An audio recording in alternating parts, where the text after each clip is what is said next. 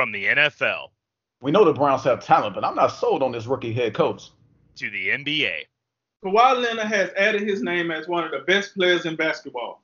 across the landscape of college football, The Pac-12 got how many teams in the top 25? and so much more. Boxing needs a Dana White. It has too many chefs in the kitchen. The stories you want, The Zeke Elliott holdout could be coming to a close. the opinions you need. LeBron is coming back with revenge on his mind. The king is back. It's Jay Wise I keep telling y'all, my last name is no joke. and Nathan Drinkard. If they don't win this game, it's a wrap. Stick a fork in them. They're done. This is a drink of wisdom. Welcome to a drink of wisdom with Jay Wise and Nathan Drinkard. I'm your host, Cody Ward. Thanks for spending some of your time with us tonight. What's going on, guys? Everyone feeling all right? We, we good? Nah, I'm just playing. I'm good. Good. Uh, Good, good. to, good, good, good to to see you, brother. Good to see you. Good to be back. Let's Drink. talk some coronavirus, baby. But I'm good, by the way. We're, we're good. We're glad to hear that. In episode 55, we're locked in on the coronavirus with its effects on the NCAA and the rest of the sports landscape. We also analyze some franchise tag developments in the NFL. Let's start with the NBA, which probably set this whole chain reaction in motion. Minutes before tip-off Wednesday night, the Jazz Thunder game was postponed after Rudy Gobert's coronavirus test came back positive. Triggered the NBA just minutes later to suspend the entire season. Since then, teammate Donovan Mitchell has also tested positive, but the rest of the team and the staff's tests have been negative thus far. So tell us, Drink, how should the NBA move forward from here? Um, well, first, before we get to, to the, the answer to that question, I want to give a shout out to one, um, Mark Cuban. Uh, I think the way he, he did two things during this whole evolution that I, I was very happy to see a guy of his ill. Um, you got to understand that these guys, these billionaire owners, they're going to lose a lot of money. But I thought he showed himself to be more of a human being than a billionaire, you know, rich guy. Um, one being that he was the first one to come out and say, "Hey, I'm gonna pay my staff. I'm gonna pay the hourly employees. Um, they they don't deserve to lose their job over something that they didn't have something to do with." So he was the first one to say that, and um, I I just want to say, hey, I thank him for that because I thought that was pretty cool. Um, and to get to your question, I'm I'm skip the other one. To get to your question, I think the NBA is handling it right. They, they they're doing the right thing right now. Um, keyword suspension of the season. They didn't cancel the season. I think people need to understand that. Cancel and suspended mean two different things. Suspension mean we will come back at a later time. Cancel mean don't worry about it. We'll see you down the road. We ain't worried about it no time soon. So the NBA suspended. I also see that the owners have went to the, the commissioner uh, Adam Silver and he they asked that in 30 days he reevaluate the situation to see could they possibly reopen the season at a later time. That is very important because they would like to finish this season out in some form of fashion. We don't know what that form of fashion is, but this is what they wanted to do. Um, so I think the NBA is handling it beautifully. I like the fact that the NBA was the first sports organization to say, uh-uh, we done, we out of here. Now, I do understand what some people are gonna say. They also was the first sports organization to have a major player get, you know, diagnosed with the coronavirus. I got that. However, you got to understand this is the NBA we talking about. This is a billion dollar entity.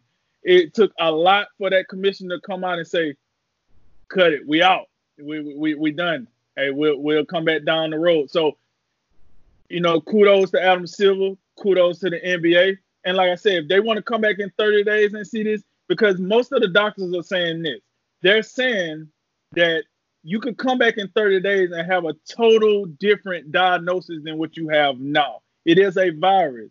A lot of people have can't come back from this. Go look at the studies in China. Go look at the studies in Korea. Go look at some studies in Italy. People have coming back. I mean, I got it that the numbers don't look as great as you might think they should look. But if you're looking at half of the story, and that's what a lot of people are doing, they're looking at half of the story, which is how many people got sick, how many people died. They're not even worried about how many people recovered. There's a lot more people that recovered from this than died from this. I can promise you that. All right. This is not the first time we had a, a flu epidemic. Um, and it probably won't be the last time we have a flu epidemic. So, with that said, the NBA has definitely handled this very well. Um, and let me just say this: as much as I, I say uh, kudos to Mark Cuban for what he did for being a leader, being doing how he you know doing things the way he did it. Rudy Gobert, what are we doing here? What what are we doing here, Rudy Gobert? Seriously? Come on, man. Like, listen, I understand you from another country. I understand you you you're a relatively young guy, but you got to be better than this, man. You're playing around like, and I'm not saying. Listen, you're not the only person in, in America that probably made a joke of this situation. But now you're the joke of the situation because of that. You could have did that behind closed doors, po- you know, poking and prodding at your teammates if you just wanted to make it a joke. Guys, I touched your locker, whatever but you did it in public. You touched all these mics, and then karma was a ooh because it slapped you right in the face. That's what happened. Karma came back, and then you happen to be the first NBA player diagnosed with the coronavirus. Ain't that some ooh for your ooh? All right. So that's you you know you, you can't be doing this, man. Like, come on, man. Have more class. Have more. You know, be more mature. You know, we understand. We don't like the fact that this is headline news as much as you don't like the fact that this is headline news.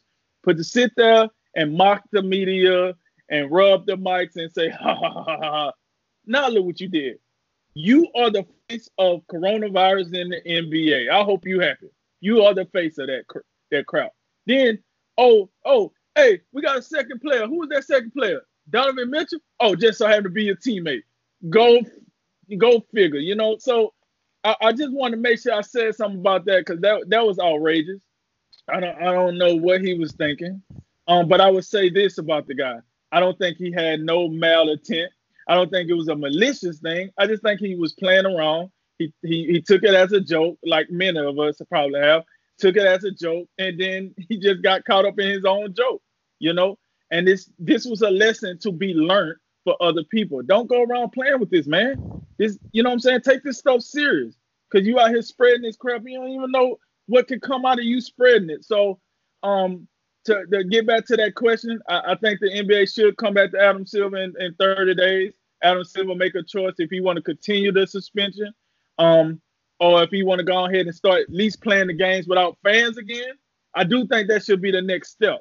No, let's not go full blown bring you could bring the game back without the fans, and then in 30 more days, once you get a better prognosis of what's going on, then you could bring the fans back and then do it that way. Because I don't see a reason why you got to rush back and just bring fans back. And I got money, I got it. People losing a lot of money, and it's easy for me to say that because I'm not the guy with the checkbook buying all this stuff and spending this money.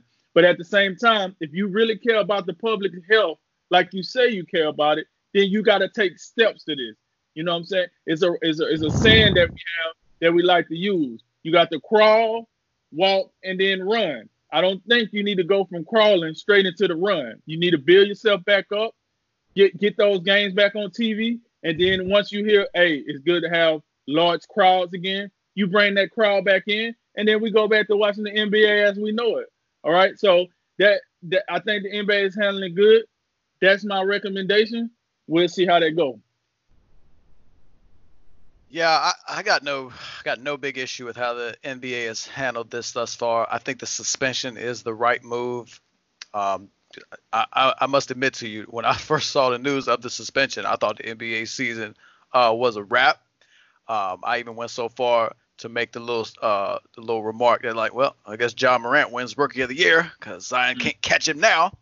But uh, you know, with the suspension, uh, I believe at some point down the line, the NBA the NBA season is going to get back underway. Uh, 30 days is probably about right, but this is something that you know the league office and Adam Silver, you know, this is something I, they probably will monitor um, on a daily basis and just to see um, just to monitor the situation throughout the country and the world. And 30 days is probably the you know what they're shooting for, but you know I, if I had to guess, I, I'm, I'm probably thinking it'll be more than 60 days. That's just a gut feeling uh, before we see, eh, um, you know, any the season resume. Uh, you talked about Mark Cuban. I want to shout out some other guys, uh, Kevin Love and uh, you know Giannis and Zion. I believe these some of the guys who uh, they're you know they're making donations uh, to some of the workers uh, in the arenas uh, that are being affected by this. So you know a lot of good can come out of these situations where you know people got to band together and in order to overcome you know these these difficult times that we're you know we're looking at we're looking at in the face. But uh, in regards to Rudy Gobert, um, I think you summarized uh, that quite well. You, you know, and I, I, said this previous to you all. There's a lot of Rudy Goberts out there that just what probably ain't taking it seriously. I mean, us ourselves, you know, when we had the show, when we talked Wednesday, we didn't see this coming. I mean, the when Rudy Gobert tested positive, that really was the lightning rod and the catalyst that really set all this in motion. Because up to that point, we had we the cancellations and the different moves that teams and organizations and you know cities around the country were making were fairly isolated. You know, they were few and far between. We really hadn't seen a whole lot of reaction.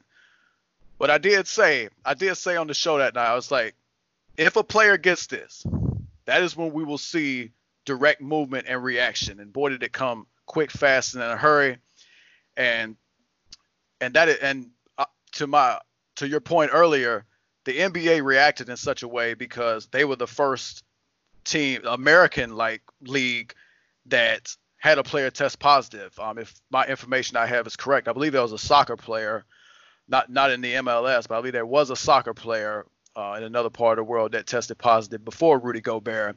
But of yeah. course, that was outside of of the United States. But you know, back to back to Rudy Gobert. I, in the end, I do agree with you. I don't think there was. I don't think he's got a malicious bone in his body.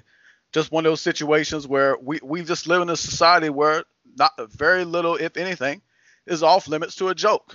I mean, that's just the meme society we live in. You know, we got you know you know there's that small section of the country that was making jokes as soon as Kobe Bryant died. I mean, you know it and I know it. Let's just be honest yeah, with it. That's true. Um, yeah you know that's that's just kind of the way it is. But uh, as far to as far as how the NBA proceeds from here, and whenever we get to a point to where they can resume play, if I had to guess, I would say the season will most like the regular season will most likely be shortened. I would I would guess that we say maybe eight to ten regular season games, perhaps like a preseason type format before these guys hit the playoffs. Uh, now that that that's obviously going to hurt some of those Western Conference teams that are looking to catch Memphis for that eight seed. So I don't know if that'll be taken into consideration, but if it doesn't, I mean, look to the Portlands and the New Orleanses of the world. You know, I guess you should have played better to start the season. So Absolutely. oh well, but but um, I'm I'm looking forward to the NBA getting back. I'm glad they're taking this approach to it, and um, I think I think as of right now they're they're doing the right thing. Yeah, this was crazy. You know, I I haven't had my nose too far in the news this week, and I, I was like, oh my gosh, like out of nowhere that one night I was just scrolling through my phone before I went to bed. Like this is just un, so unprecedented, you know. But I think what's interesting about this whole thing is is how we use sports as like a barometer as for the situation, like how fast it's gauged. Because up until the NBA did this, it didn't feel like like Drink said it was just local things, or like you said, you know, it was just local things here and there, little deals and then all of a sudden the NBA drops the hammer, and then the chain reaction just boom, boom, boom. Everyone did it, left, right. I mean, you know, and then now the schools are shutting down, and, and it was, yeah.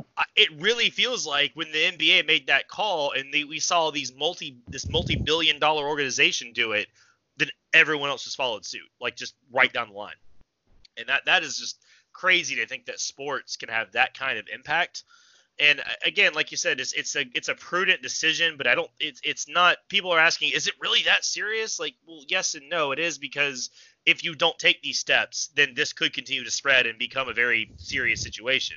You know, right now, as of the CDC's website, I'm gonna look over here and read it. 1,600 cases, 41 deaths. 1,600 cases and 330 million people is not a lot. But if you keep having these huge events and gatherings, and then you know, let's say Rudy Gobert and the Jazz ran out there and they played the uh, was it Rockets or whoever they're. It was the Thunder. It was Thunder. Thunder. Okay, so they go to Oklahoma City and they go back to Oklahoma City. They play a team who then goes here, and then the Thunder go here. in four or five days, almost every team has played the other team in some way or function, you know, and then this spreads like crazy. So it's a very prudent thing to cancel it. And, and at the time, like you'll say, it wasn't like he was, it was a big deal and he was just, you know, making fun of it. At the time, it was kind of still a joke to a lot of people. I mean, I, I've been joking about it with people I've been talking to. It's like, oh, someone calls and you make fun about it, you know. But it, it, within the span of like 36 hours, now it's like, oh, pandemic, go buy toilet paper. Just how fast things change, you know, in, in the age we live in. But um, you know, I guess the only question I really have is, would the NBA do that? Would they literally just cancel the rest of the regular season? They, let's say it's two months. Let's say that would put us two months from today would put us right about when the finals to start, within a week or so of the finals, should when they should be starting. So you back that up for the whole playoffs. I mean, you'd be well into the playoffs at this point in 60 days. Would the NBA just say, hey, we got our 16 playoff teams. Sorry if you didn't make it because you know you look out east. There's no one's really gunning for that eight seed in the east. That's maybe the Wizards with you know about 15 games to go. But you look at that. You have Portland, um, New Orleans, and Sacramento all three and a half back of Memphis, and then San Antonio is 20 is another half game behind them. So there's four teams that could get that eight seed. So yeah, you're right. That would screw them. But I, I think at this point, to keep things sort of on schedule, you'd have to just say, hey, whoever's in's in, we're going to do the playoffs as normal, maybe. But I, it's going to be a real touch and go situation. If things calm down, I can see them getting back to it. But if it's still wild and cases are still spreading, eh, it, would it be weird to just not have a finals? I mean, I wonder how long they let yeah. it go on. How far you go into the off season with it? Yeah, yeah, and that's why I think their approach taking this at this point 30 days is the right approach because like you you talking way down the line and that's obviously something I'm sure they're discussing but you, you obviously I don't think you want to jump too much ahead of yourselves uh, to that regard on that side of the equation. You, I think with that's kind of the worst case scenario um, trainer uh, mindset.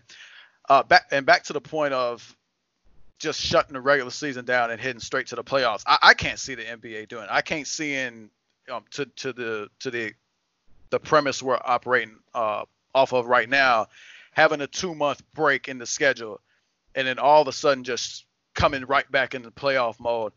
Yeah. I, I, really can't. I really can't see that. I, I would. I would have to imagine there would be some X amount of games where everybody comes back into play, and that way, you know, the teams that are going to be a playoffs, they're not just coming, you know, and hitting the ground zero to sixty in you know two minutes in, in playoff basketball. I don't think that's something that would be a, particularly great product. And and and and yes, the product. That, that's what I was gonna say. I was gonna hit to the product. You you gotta understand, man. These guys, you talking about coming off the couch or coming, you know, doing light practices or whatever it is that they're doing, and now you're saying you're playing meaningful basketball. I mean, not this ain't a regular Tuesday in Milwaukee no more. Now you're talking about game one of the first round. So these are meaningful games. That's one thing. Two, um, it's recently been brought up that the NBA owners are trying not to pay the players for the games they're not playing. So now I, I, I know the players are gonna riot. You like so the Players Association and the NBA right now probably at odds right now over that. You're gonna have to get that cleared up and situated as well within the 30 days or within the days that you want to bring the NBA back. Because you cannot say, you know, it's not these guys' fault that a virus came and they're not playing. But then the owners are saying it's not our fault that we're not making no money because you know, of the hey, virus. Yeah, and you you know what would happen in that case if the if the owners try to pull that, there would be a meeting called with all owners in one location, and the commissioner was supposed to be there, and it, they'd send Rudy Gobert instead. Ooh, that's gonna kill him. Hey, we, we we ain't playing with this money, but look, I think I think one of the things to consider, and you, you're talking about how you go back into play. I think taking it in the steps of resuming play without fans, if the situation, you know, around around the country has not improved to what you would like, and you want to resume play anyway, because I think I think you're gonna have to see everyone's gonna have to get tested. Everyone's gonna have to get tested, and including, you know, all the essential personnel that work with these teams to ensure that everyone's good and they're not taking any unnecessary risks to where other other players are getting infected and spread this around. Because once you step on the floor, you know the basketball. Somebody um, somebody was making the point that man, the basketball is a dirty thing. All the Mm-hmm. sweat, all the different hands on that thing. Mhm. That's a nasty Blood. germ filled thing. Right. We'll see. They got some time to to look it off and look over and watch what happens. All we can do. Let's move on to college basketball, where more cancellations have been set. The NCAA has canceled the March Madness tournament officially, and it will not be played this year. The decision was hot on the heels of cancellations of conference tournaments through the day on Wednesday. There were some attempts to still have the big dance, including a condensed 16 team version, but ultimately the logistics were too much and teams were basically refusing to travel. All collegiate spring sporting events are also canceled, and the NCAA is planning on giving most winter slash spring sports another year of eligibility. So, Jay, did the NCAA get this right, or would you like to have seen them take a different approach? Well, I'm not, you know, obviously I'm not totally read in on all the discussions that went into uh, the equation in this in this level of decision making, but um, I'm I'm a little bit split on this. Um, when we talked, we just talked about the NBA and how they suspended play. I, I would have liked to see the NCAA take a similar approach, especially with the with the college basketball and uh, the NCAA tournament, because that's a that's that's such a huge event. You think about the the effect that just has on just common individuals with the you know the filling out of brackets and and the you know the gambling that goes into all that. And and just the just the overall drama of that tournament and some of the you know the Cinderella stories that we that we witness from time to time. And you also think about you know some of those lesser known players that we get to see on the big stage.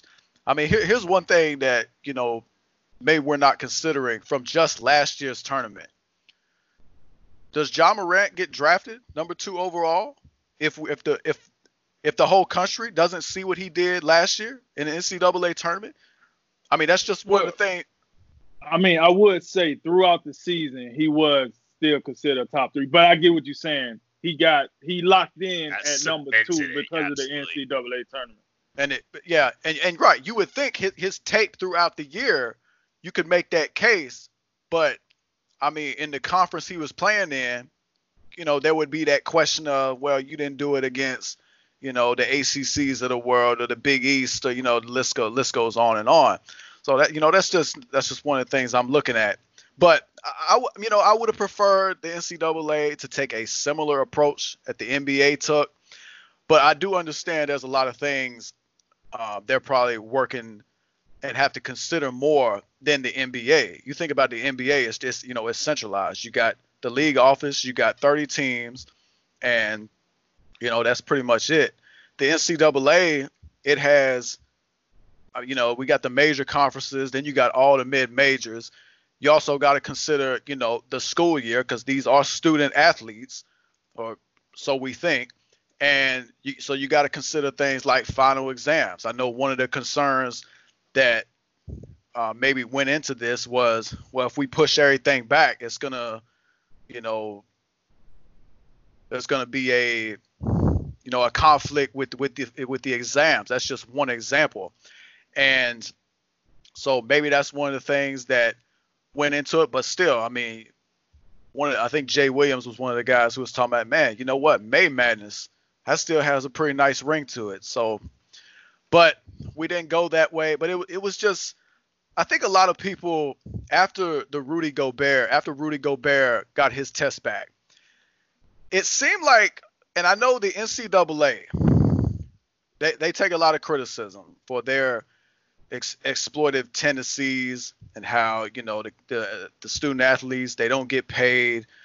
and they, they get a raw deal and and that that those points were brought up uh, in the media, you know, the very next morning on Thursday, because at the time it wasn't until about middle of the day that the individual conferences, at least the major ones, came out and shut down their tournaments about one after the other. So there was a whole lot of you know negative vibe aimed at the NCAA.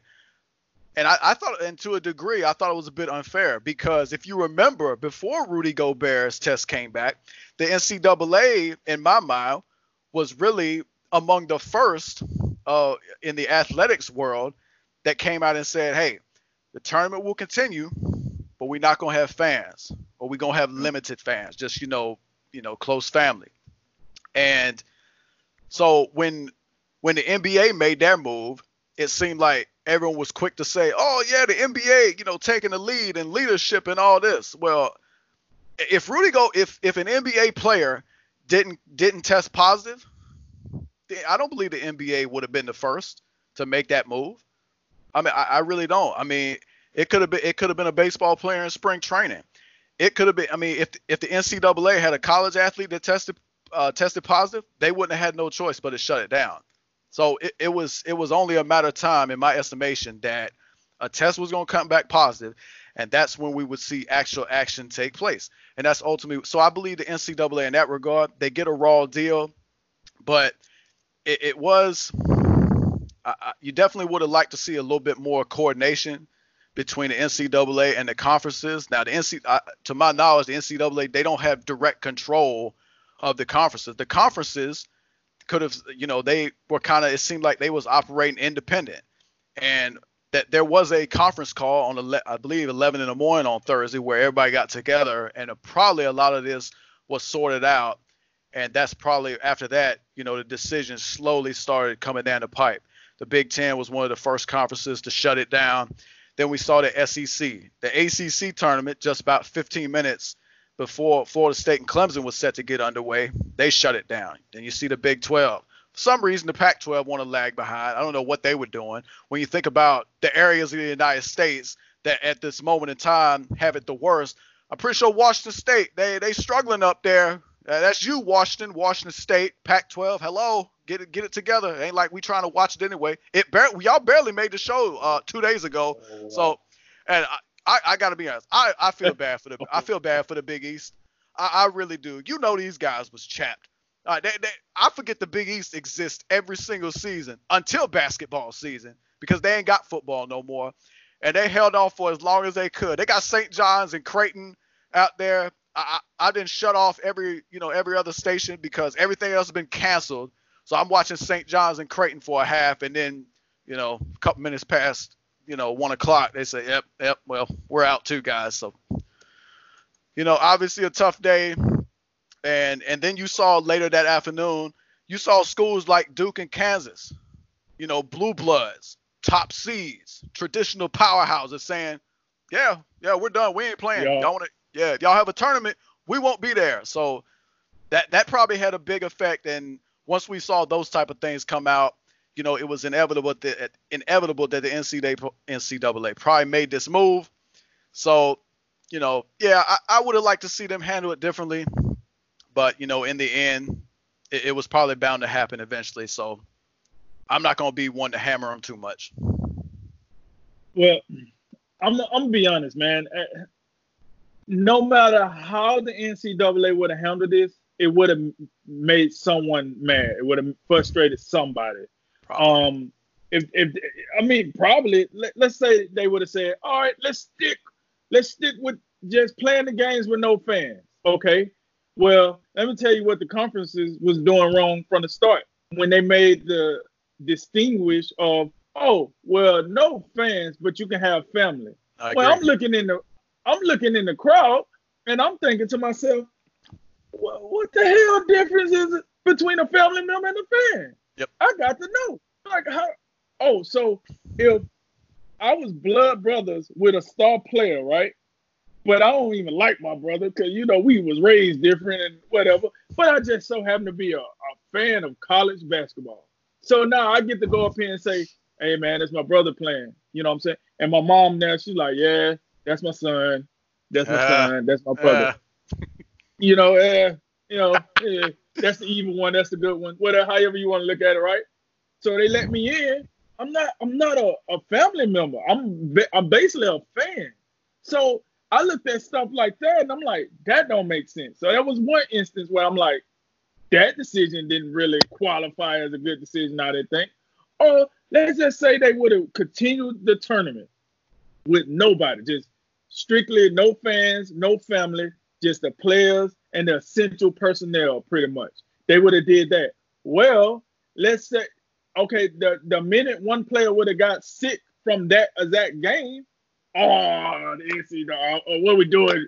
Big East. What we doing, ACC? Oh man, you should have just canceled the games, man. But y'all just wanted to be greedy. Y'all wanted all the money, so y'all just played the game anyway and didn't even care about the, the health of these kids. So I just look at it like, listen, the NCAA, the, the, the individual conferences, however, they was not going to get this right no matter what they did. So they went with the safest possible outcome, which was let's just cancel everything. Because when you got a team like Kansas, which was projected to be the number one overall seed, and they say, uh, yeah, let's pack our bags, we out.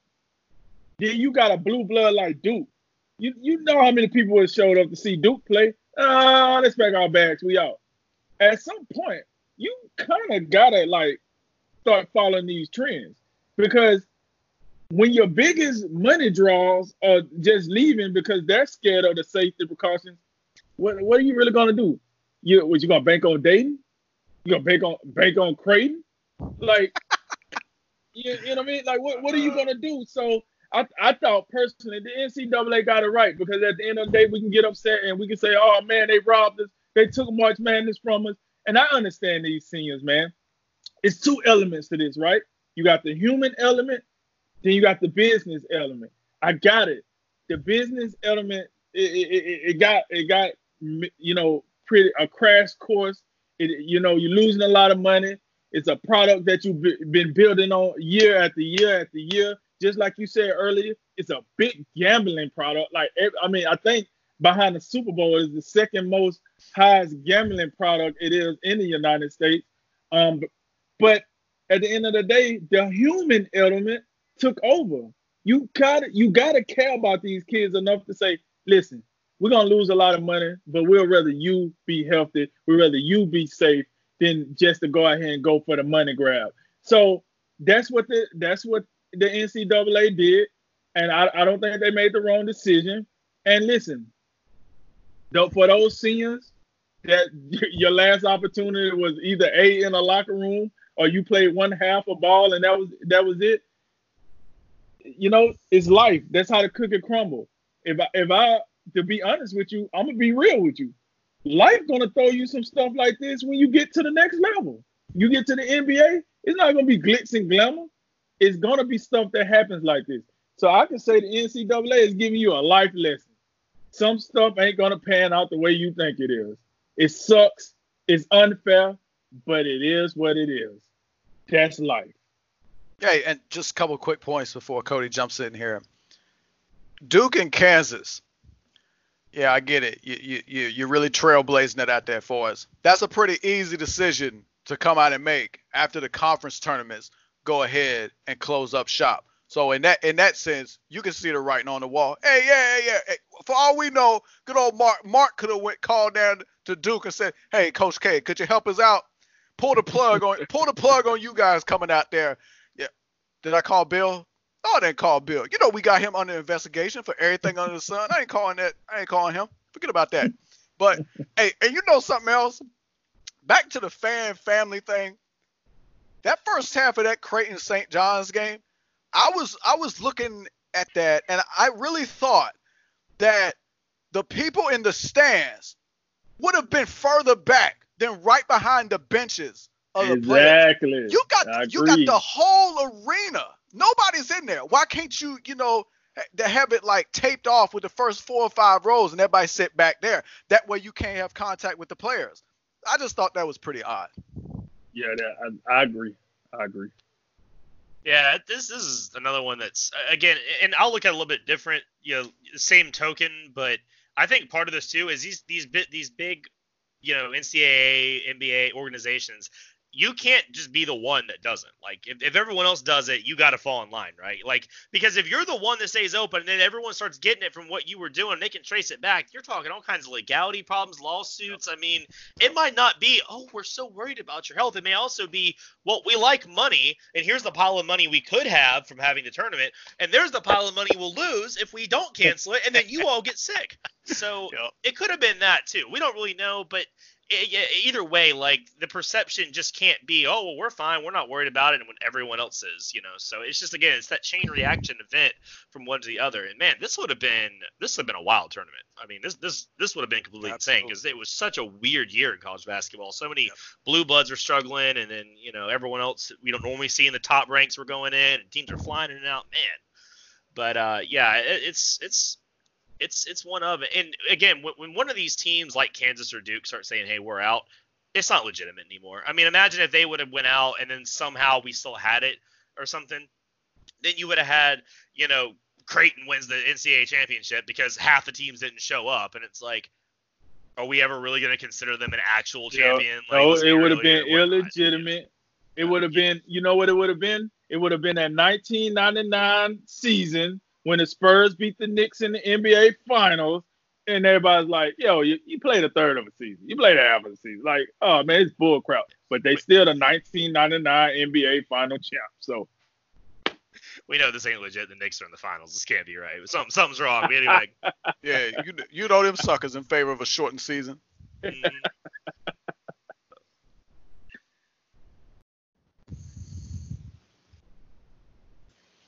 All right, guys, basketball isn't the only sport grinding to a halt right now.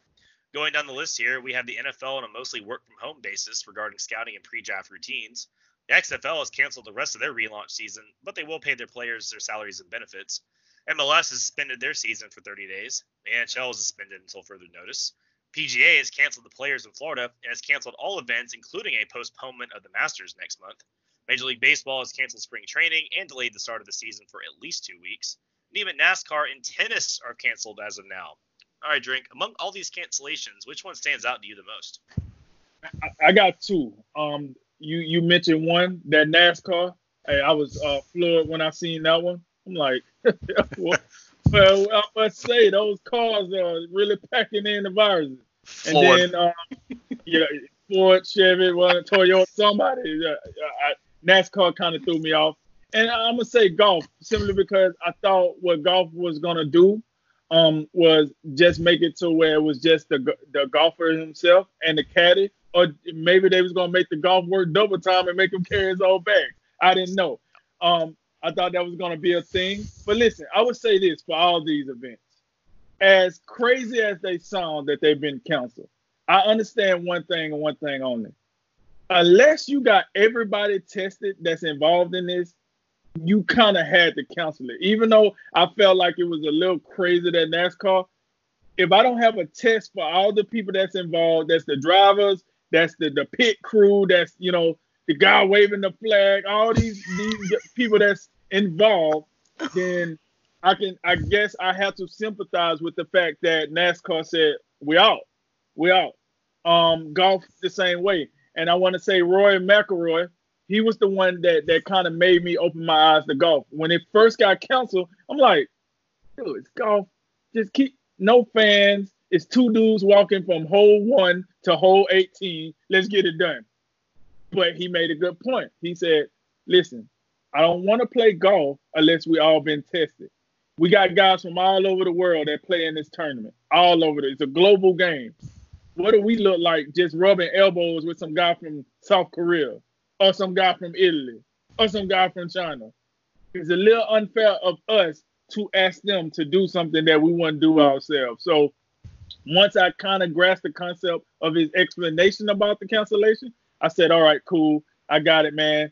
You know, that makes a good point. Now, out of all the sports that you named, the one that really caught me by surprise that left my tongue hanging because I thought we was going to get some of that good old XFL action I thought Vince McMahon was going to be the last man standing on million dollar Vince, and then he put a plug on me. Um, so that hurt my heart a little bit. Uh, I'm not gonna lie, I, I thought we really was gonna get that done, but I'm glad the XFL has decided to pay the players and give them the benefits. And once again, this is why I wanted to give kudos to Mark Cuban. I feel like if Mark Cuban had not started that whole ordeal, a lot of these players would not be getting paid they, they it would have been like, hey, you're not working, you don't get paid. we ain't out here handing out money. No, you work for your money.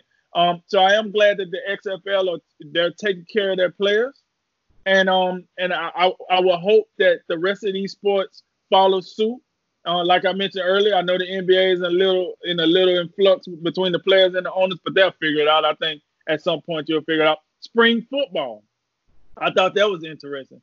We was about to crank up spring football. Come here, uh, Friday today was probably going to be the first day for most major Division One colleges, FBS colleges, to uh, start the spring football schedule, and then up to the day, boom, they out of here. Uh, so they they they canceled their their spring games as well. So um, th- those are the ones that really stuck out to me. The NHL, the MLS, you know, I, I got it, but you know, I'm I'm thinking about the sports that really, you know, could you kind of survive without it? Yeah, I, I thought so. So yeah, yeah. To answer your question, man, it it was definitely NASCAR. It was definitely the the Masters, and it was spring football for me. Yeah, I think I think golf's definitely. If I had to pick one, like most surprising to see get shut down, I, th- I think golf because yeah, you made some good points. Two guys just you know walking around, and I guess you can throw the caddies in there as well. But you would think uh, that's there's no contact like physical contact in that sport. It's just you and your club and the ball. So you would think if you if you just don't have no fans at the events and just you know come out like hey guys let's not let's not touch we don't need to shake hands we don't need to do all this crazy stuff but hey the the point you brought up from rory mcilroy is it's a, that is a global game to where you got golfers that participate in these pga events that are from you know all around the world and when you have that that's obviously a concern because you know you don't you don't have the uh, I, i'm assuming just unless you feel like you're at risk, you, you ain't been tested yet for the most part. So got you on that. Uh, I, am not surprised that baseball is shut down, but baseball, when you consider the length of their regular season, they're gonna they're gonna really feel the effects of this because it's not gonna be a situation where the NBA can push it on back and and suspend action and wind up being okay in the end and you know, have have a drum down regular season and playoff time.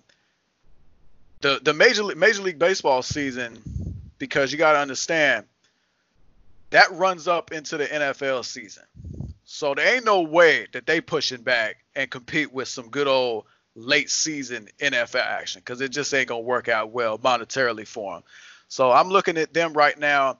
Depending on how long this plays out, again, I'll go back to the 60 day thing That they just gonna have to trim down the regular season, um, and that's probably that may that may be welcome to some. I think there's been, you know, there's been talk of 162 games. I mean, good God, can, can we get a little less?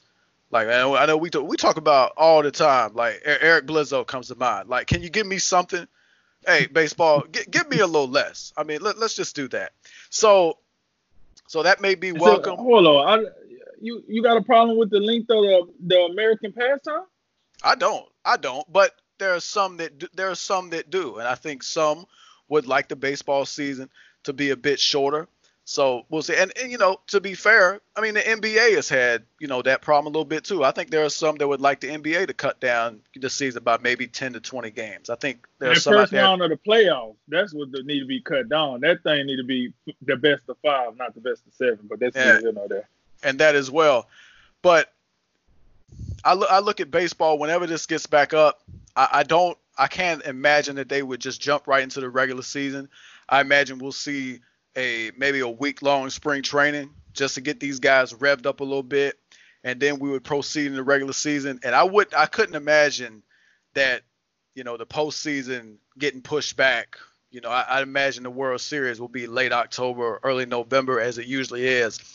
And and and back to this point about ensuring that we get these guys revved up with spring training and and back to basketball with finishing the regular season.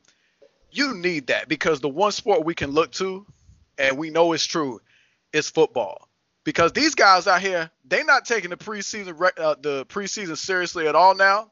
We got just whole entire teams just sitting the starters the whole preseason and then you come out week one and you look and you look awful subpar out there. So I I don't want to see that. So I hope for the sake of the product that both Major League Baseball and the NBA they take those things in consideration. Don't put these guys out there in regular season action right away. Give them about a week or so in the NBA. Give them maybe a couple weeks, and then let's ride. Yeah, man. My uh, my Jags sat out the preseason. Look what happened to them. Was, Yeah, uh, yeah, yeah, they're uh, they're uh, unrelated. They are. And, and a more, uh, yeah, I actually was at working out at the Players uh, for the tournament. That's why I wasn't here Wednesday and should have been here today. And I was working, you know, behind the scenes, and it was really amazing to see. And I think one of the things that we're, we're missing here, or, or something to add into the conversation when we're talking about these events being canceled, or maybe just the whole, because we've seen a couple times they go, oh, well, maybe we'll just do families and, and friends of players or whatever we're doing, but no full fans the logistics when you have a tournament or a basketball game or a March Madness tournament, the logistics of all the other people working it are crazy. I mean, the food service, the people, all the way down to like the people busing the players in. Imagine like you're shuttling a team from the Marriott to the game, and that bus driver was just in Italy visiting his family last month, you know, and then he infects the whole team. I mean, you could screen every fan that came in, but there's just so many people. There's so many moving parts that go into one of these things. You know, I was I was there even Tuesday, I mean, we had no thought this would get canceled. We thought, oh, there is no way. And then Wednesday, it was like, during the day, it was like, uh, well, then my Wednesday night, I was thinking, man, I might come in tomorrow and they may shut this down. And sure enough, eight o'clock, there was word a spread that hey, we're maybe this is canceled. And by Thursday afternoon, the word come down, hey, you're you're we're done. And then today, I was out there helping clean up, and it was just a ghost town. You just tumbleweeds rolling around everywhere, and just how fast these situations change. You know, again, it was just it's incredible the the you know what happens. And you know, just you have all these people, and it, it's so hard to limit. And obviously, there's no logistical way you can test everyone that comes in. So even even in the open air of a golf course where you're unlikely to, to catch it like you would maybe in an arena or on a cruise ship or something with the air kind of being recycled you're still going to go to the clubhouse after the game and get food or maybe you know maybe the, one of the cooks back there has, has got it you know and he didn't know it and he's making the food and stuff. I mean it's just there's so many variables. So I, I think again the, these places and these, these organizations have just kind of been forced to do this and they've tried ways around it, but ultimately there isn't much way around it uh, besides just canceling them.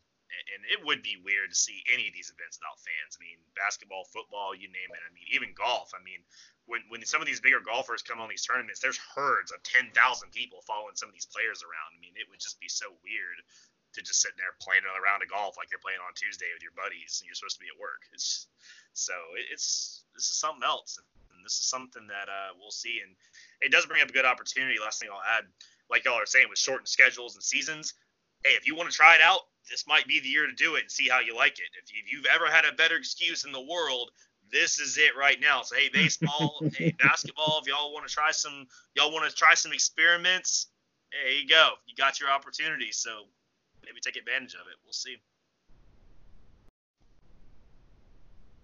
All right, fellas, let's wrap up tonight with the only actual sports talk going on right now. NFL teams have exercised a slew of franchise tags over the last few days. The Broncos have locked up Justin Simmons, expecting to reach a long-term deal. The Chargers looking to evaluate Hunter Henry some more with a tag after some injury-prone seasons. The Jags and Ravens also tagged Yannick Ngakoue and Matthew Judon, respectively, with those players possibly less likely to sign a long-term deal. All right, Jay, among these guys that have been tagged so far, who is most valuable to his team?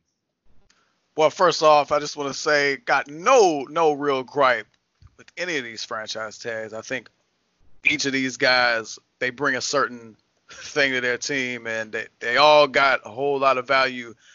I would say Hunter Henry, he, he got a little Anthony Davis in him. He he, he a little fragile. Um, I, I'm amazed that he ain't he's uh hadn't missed more games than what he has. That uh, 2018 season, torn ACL. He's never played a full 16 game season. Hopefully, hopefully he can stay healthy next season and uh, they get a get a real good return on that investment with this franchise tag.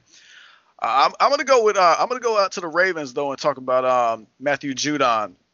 Um, this is a guy who last season had a career season, uh, nine and a half sacks, made the Pro Bowl, and when you when you compare him and uh, Yannick Ngakoue, uh, on the surface, on the surface, you pro- you and you can make a great argument for taking Ngakoue over Judon, but uh, just consider this this: the Ravens last season ranked 21st in sacks with 37, and nobody else on the team had more than five.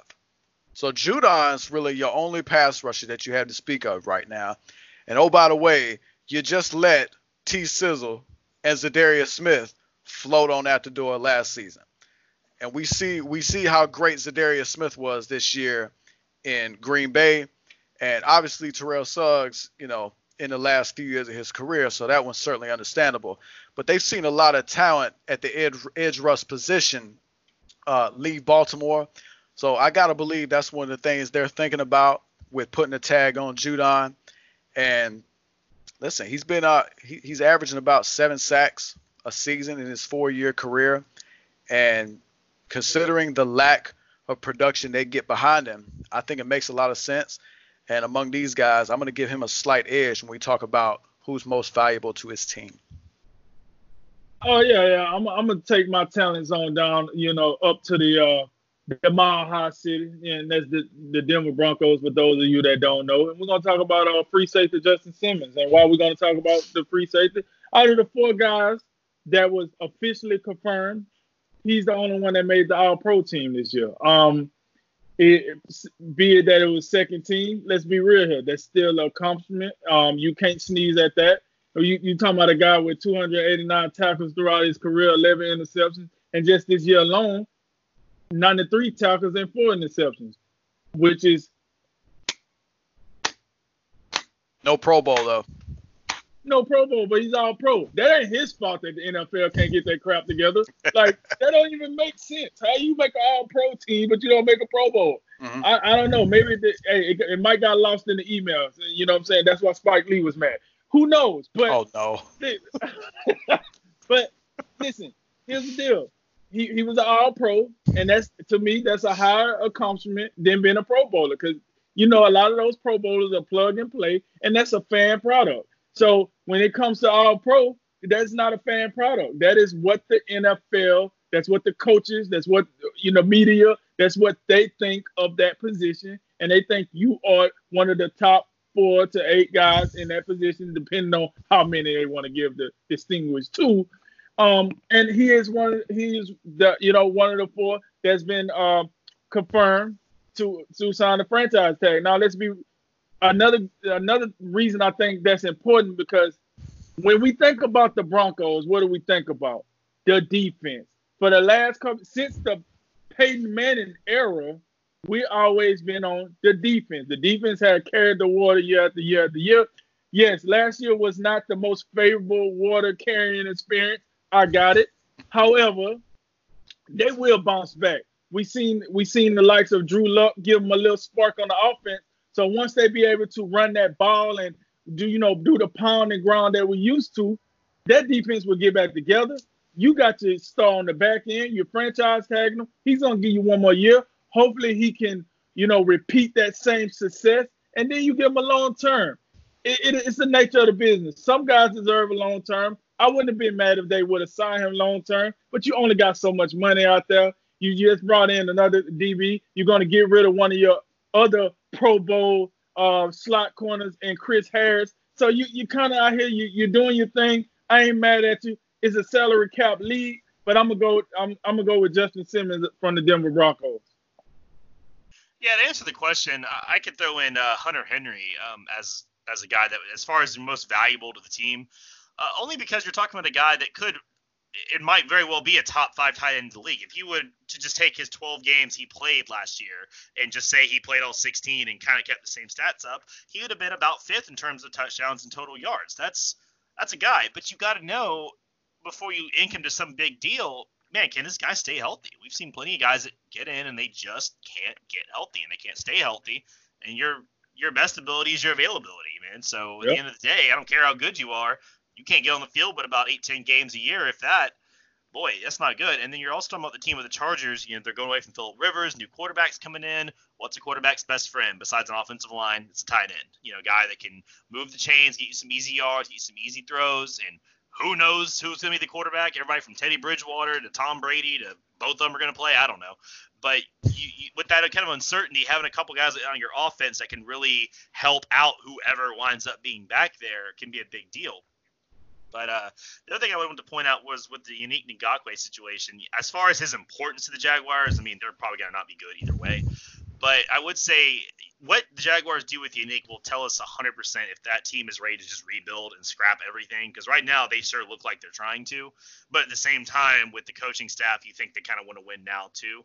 Uh, if they do wind up tagging and trading Yannick, which it'll be interesting to see too, because he said I don't want to be here anymore, which is yet another player that doesn't want to be there anymore. Uh, will they just kind of try to stiff him and say, well, you're playing whether you like it or not? Or will they say, okay, well, we'll get you tagged and traded, which he could likely catch a late first round pick.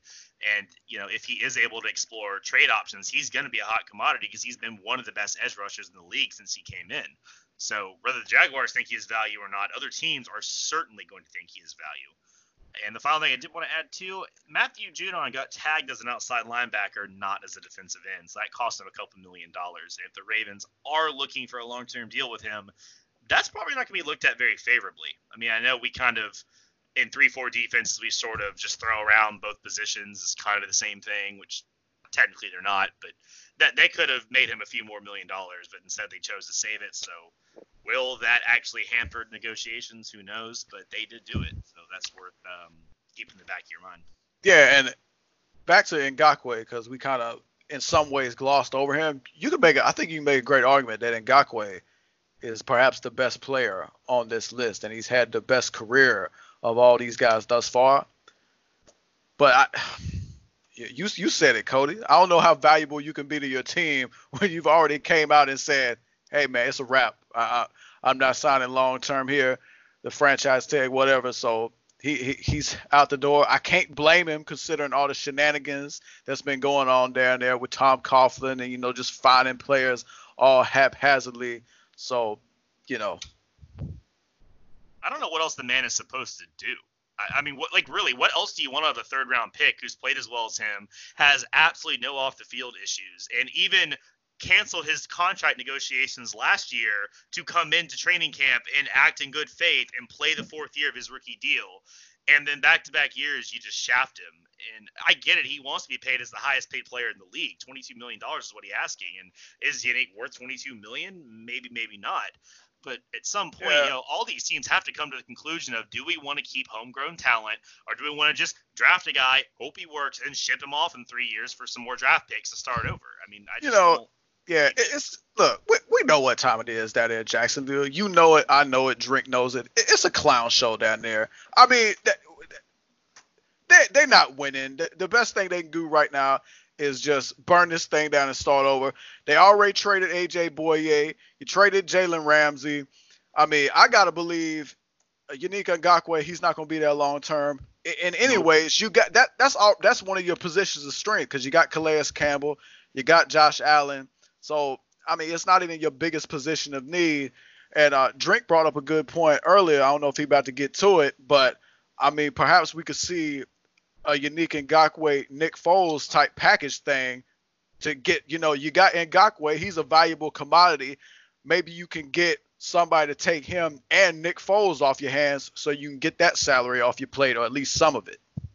Yeah, like half of it. Look, here's how I look at it. Jacksonville trying to save some money so they can move to London.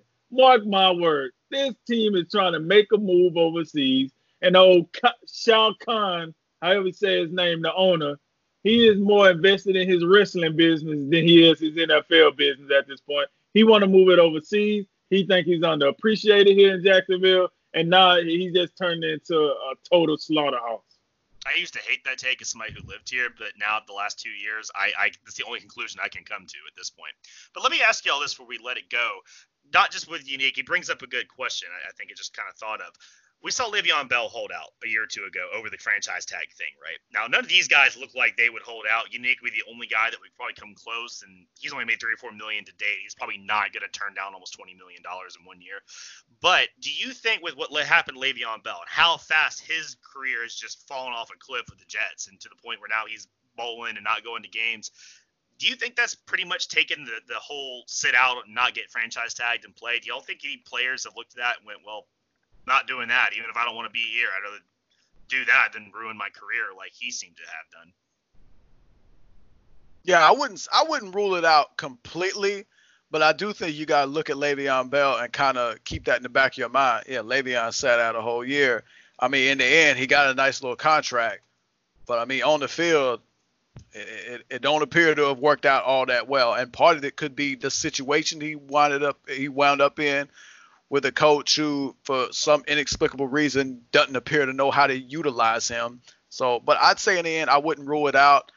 But it, it's going to be another star level player that will do that. And I, and considering that Yannick Ngakoue hasn't made a whole lot of money at this point, I think you're right. I, I can't see him being one of those guys to hold out. Yeah, I wouldn't necessarily say Le'Veon Bell situation. I would tell you a situation that I think that's more similar to it is the uh, Trent Williams situation with the Redskins, where you kind of you you want to be traded, you kind of don't play, you can play, but you're not away from the game. You're not away from you know you're not in Miami on jet skis. You're you're on the team. You show up to team functions. You do what the team want, but I don't want to be here. So you you know you still getting paid, you still training, you still staying in shape. You're just not playing. So I see a lot of more players taking that route than the Le'Veon Bell because you don't want to get out of shape. Because at the end of the day, when you the only way you stay in football shape is playing football. So you can't be out here doing all this other BS or pulling the Zeke Elliott going to Cabo and then come back and be demanding all this stuff. And then, like you said, you look just like Le'Veon Bell or to a lesser extent, just like Zeke Elliott, where you don't quite have the pop, you don't quite be able to shift up in gears like you once could, and then it takes you a season or two to get back to it. All right, guys, I'm gonna finish off with some rapid reaction. A lot of topics and a little bit of time. Take it away, drink. Let's roll, baby. The New England Patriots have exercised the 2020 option for cornerback Jason McCourty contract. Is that a big deal? I think so. They might not have Tom Brady next year, but they still gonna have a great secondary with both McCourties, Stephon Gilmore, and uh, Jonathan Jones. So that's still gonna be a packed secondary. The Minnesota Vikings have released cornerback Xavier Rhodes and defensive tackle Linval Joseph. You agree with these moves? Yes, sir. Um, you know the Rhodes. He, he even though he was an All Pro just two years ago, I got that. But his his injury history and his money demand, it kind of moved them out. And Joseph, we know he's on the older, he's on the bad side of 30. So, you know, that's kind of what happens to you in the NFL. Baltimore Oriole outfielder Trey Mancini went underwent successful surgery to remove a malign tumor from from his colon. Good news, right? Absolutely, that's that's real good to hear. And to be honest, uh, without Trey Mancini, I, I, don't know what else. Uh, I don't know what all the Orioles would have uh, to look forward to for the upcoming season considering he's one of your few proven players out there.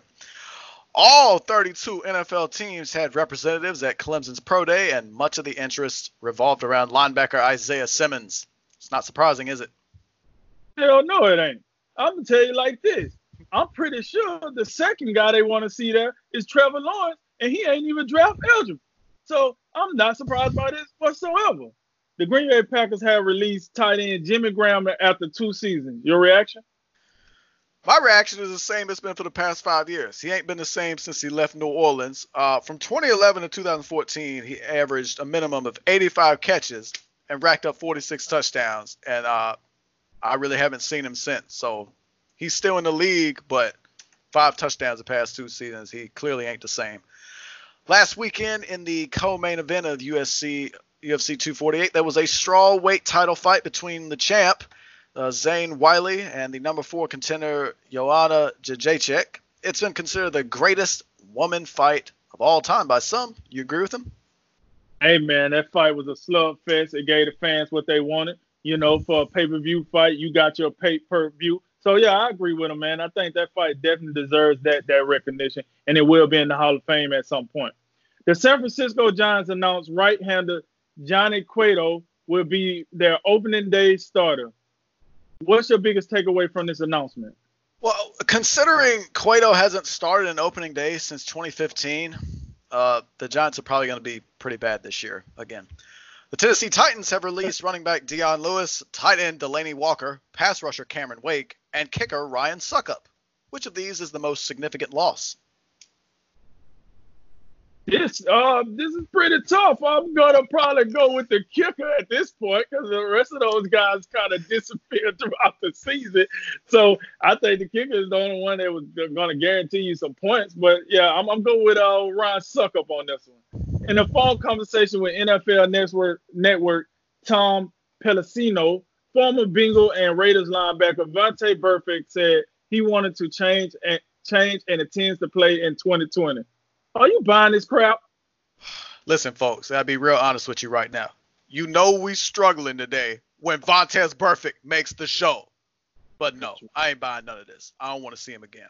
Tomorrow evening on ESPN Plus in Brazil, Brazil, it's a UFC lightweight main event between the eighth-ranked lightweight contender Kevin Lee and the 13th-ranked contender Charles Charles Oliveira. Who you got? Uh, you know, Oliveira, he, he's a guy that's been dodged. Um, a lot of guys don't want to fight him. Don't don't let the 13 rank fool you. Uh, he been on a tear as of late. But here's the deal, Kevin Lee, he out here putting you on Sports Center, baby. Uh, he gonna knock your head off your shoulders. Uh, the problem with this is Kevin Lee did come two and a half pounds overweight. Uh, so he will give 20% of his purse to Oliveira for this fight. But with that said, I'm still gonna take Kevin Lee in an empty arena over in Brazil.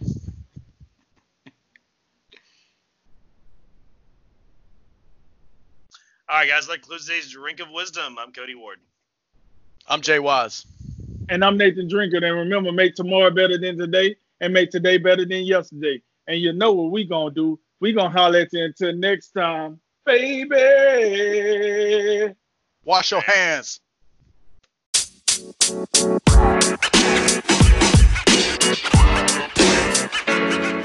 man. You know, man. You know, man.